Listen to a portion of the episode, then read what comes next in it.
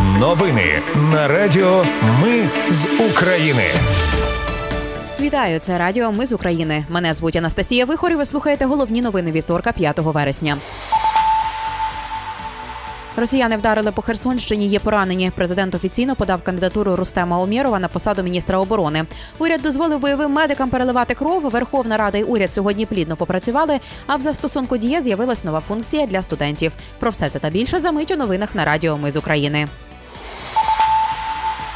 Російські війська обстріляли Іванівку Береславського району на Херсонщині. Дві людини поранені. Жінки 53 і 73 років перебували на подвір'ї з мінно-вибуховими травмами, пораненнями грудних клітин та кінцівок їх ушпиталили. Повідомив голова обласної військової адміністрації Прокудін. Володимир Зеленський офіційно подав кандидатуру Рустема Умєрова на посаду міністра оборони. Призначити його мають вже завтра. Натомість сьогодні парламент підтримав відставку Олексія Резнікова з посади міністра оборони, Рустема Умєрова з посади голови фонду держмайна. А Ольгу Піщанську парламент звільнив з посади голови антимонопольного комітету. Натомість Кабмін погодив звільнення керівника Донецької обласної військової адміністрації Павла Кириленка і призначив на його посаду голову Полтавської обласної військової адміністрації Євгена Проніна. Голова фракції Слуга народу Давид Тарахамія писав, що Кириленко стане новим очільником антимонопольного комітету. Рада вже звільнила з цієї посади Ольгу Піщанську. Президент Володимир Зеленський сьогодні відвідав бойові бригади, які ведуть наступальні дії на Бахмутському напрямку. Володимир Зеленський заслухав доповідь командування та вручив бійцям державні нагороди. Повідомили в офісі президента. Уряд дозволив переливати кров бойовим медикам, які пройшли відповідне навчання. Відтепер переливати кров зможуть не тільки люди із медичною освітою, а й військовослужбовці. Їм потрібно пройти спеціальну навчальну програму з основ трансфузійної терапії, яка повністю відповідає стандартам НАТО. Німеччина передала Україні першу партію нових боєприпасів до самохідних зеніток Гепард. Міноборони країни зазначило, що будівництво виробничої лінії для виготовлення цих боєприпасів успішно завершили в обмітні терміни. Розмір першої партії не розкривається. Відомо лише що це п'ятизначна цифра. Раніше медіа писала, що лінію запускав Рейнметал на заводі Юнтерлюсі. За планом у цьому році мали поставити 40 тисяч боєприпасів. У відомстві додали, що за контрактом Україна отримає 300 тисяч боєприпасів, з них 150 тисяч бронебійні. а інші 150 – фугасно-запалювальні. На сьогодні Німеччина поставила Україні 46 установок гепард. Ще 6 мають надати найближчим часом.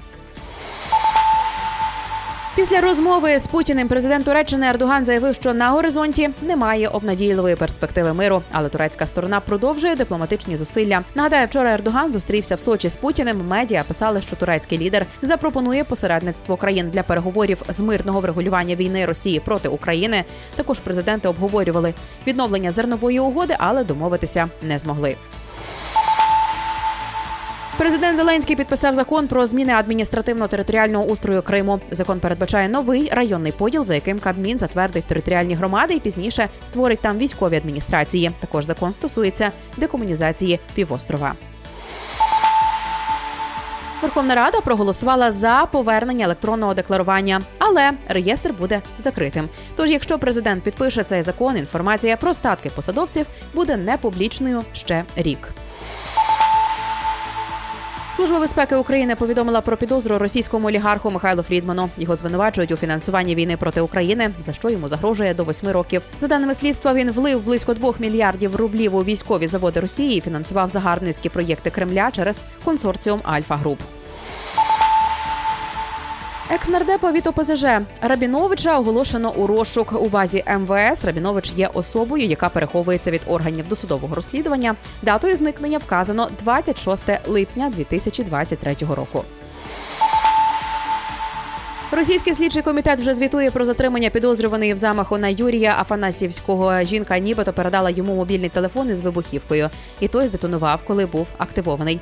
Як заявляє слідком, Афанасівський поранений разом із сином, але загрози для їх життів нібито немає. Нагадає, служба безпеки сьогодні заявила, що підірвала очільника митниці ЛНР Юрія Афанасівського. Вибух стався вдома. У зрадника він зараз в реанімації в важкому стані з численними осколковими пораненнями голови, шиї і живота.